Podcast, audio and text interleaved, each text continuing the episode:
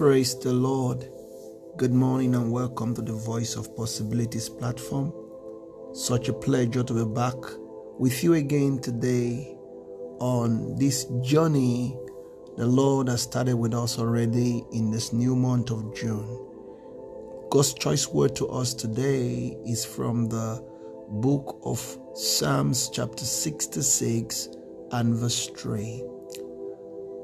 Say unto God, How terrible art thou in thy works! Through the greatness of thy power shall thy enemies submit themselves unto thee. Amen. Hallelujah. Friends, I hope you do know that God, as creator of all things, has got no enemies of his own. I repeat it God has got no enemies of his own, he has got no need for them. The enemies of God are those that are enemies to his children. You heard me right.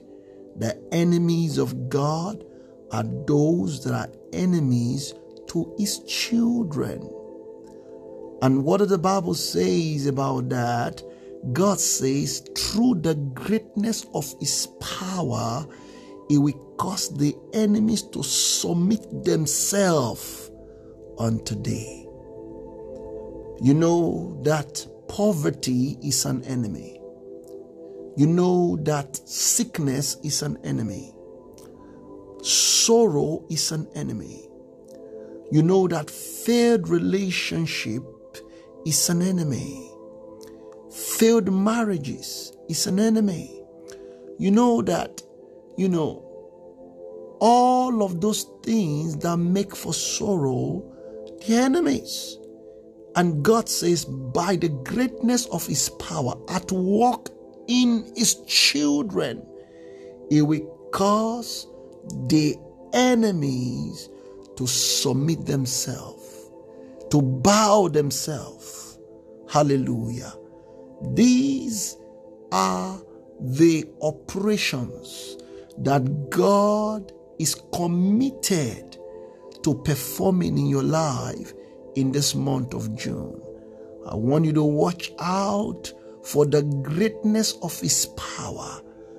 God is about to cause your life to go on a supernatural change through the greatness of His power. It causes our enemies to submit to us. From today, mount over every challenge and over every enemy because it will submit to you in this month of June. Wake up a champion, knowing that every challenge that you saw yesterday are submitting themselves to you today through the greatness of the power of the Most High God. Hallelujah. Till I come your way again tomorrow with another choice word from God, keep remembering that you must continue to live in the possibilities that only God can give. I love you and God truly bless you. Believe you have been blessed by God's word today. Should you require further counseling or you have some prayer requests and you'd like us to pray with you, please drop us an email. Our email address is vop at governmentpossibilitiesembassy.org. God bless you.